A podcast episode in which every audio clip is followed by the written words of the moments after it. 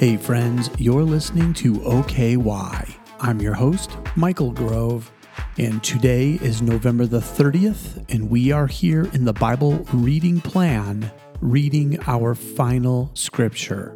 So let me read this to you, and in the end, I'll give you a few thoughts before we end our time together.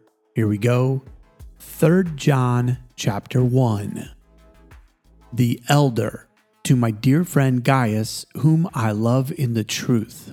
Dear friend, I pray that you may enjoy good health and that all may go well with you, even as your soul is getting along well. It gave me great joy when some believers came and testified about your faithfulness to the truth, telling how you continue to walk in it. I have no greater joy than to hear that my children are walking in the truth. Dear friend, you are faithful in what you are doing for the brothers and sisters, even though they are strangers to you. They have told the church about your love. Please send them on their way in a manner that honors God. It was for the sake of the name that they went out, receiving no help from the pagans. We ought therefore to show hospitality to such people, so that we may work together for the truth. I wrote to the church, but Diotrephes, who loves to be first, will not welcome us. So when I come, I will call attention to what he is doing, spreading malicious nonsense about us. Not satisfied with that, he even refuses to welcome other believers. He also stops those who want to do so and puts them out of the church. Dear friend, do not imitate what is evil, but what is good. Anyone who does what is good is from God. Anyone who does what is evil has not seen God. Demetrius is well spoken of by everyone, and even by the truth itself.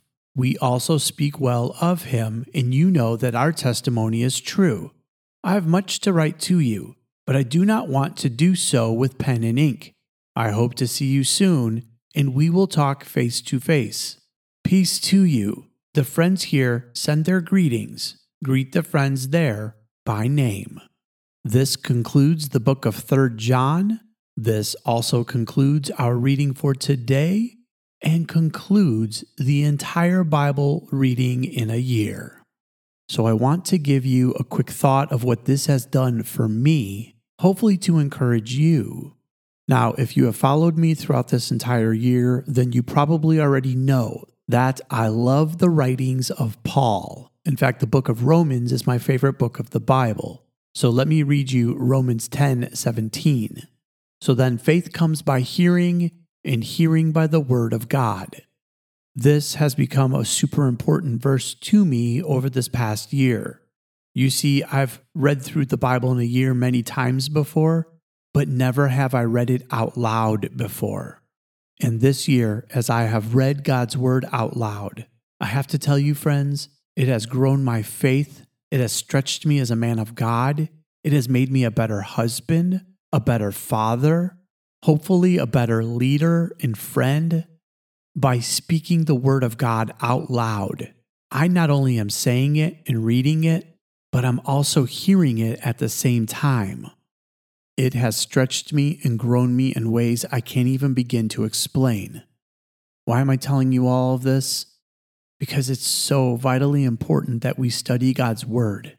And I would even say, if you can't repeat God's Word or read it out loud, make it your resolution that in this coming year, you will memorize some scriptures so that you can speak them out loud as often as you can.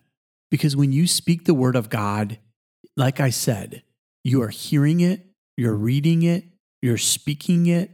It's using all of those senses at the same time. And by doing that, you are building something up inside of you. And I promise you, God's Word is alive and active. It is sharper than any double-edged sword, and it will help you grow. It will cut away things that shouldn't be, and it would help you produce life. God's Word is a lamp unto your feet. It will show you the way to go. So study it and show yourself approved. That's what Paul tells Timothy in 2 Timothy 2:15. He says, do your best to present yourself to God as one approved, a worker who does not need to be ashamed and who correctly handles the word of truth. So when we study, we not only know how to handle the word of truth properly, but it also keeps us from being ashamed. And remember what we learned this week, that as John says, God's commands are not burdensome. Why? Because we love him, because he first loved us. So we understand his commands so we can understand him and how to love him. So let me just end by saying this. Study God's word often. Start over in this reading plan or another reading plan. In fact, though we have finished the Bible reading plan through this year, tomorrow I will start in the Advent reading plan. So join me as we go through the month of December and remember the birth of Jesus and what it means for us today. But keep studying, keep reading God's word, and allow it to be spoken over you. And for every generation to come that wonders why I ever read this out loud throughout the year, I did this to hopefully inspire you to be a lover of God's word, to devote yourself to something that is bigger than you, and to remember there's a God who desperately loves you and is revealing himself to you over and over again. Allow his word to speak to you and to help you understand just who God really is. That's all the time we have left for today. I love you, and God bless.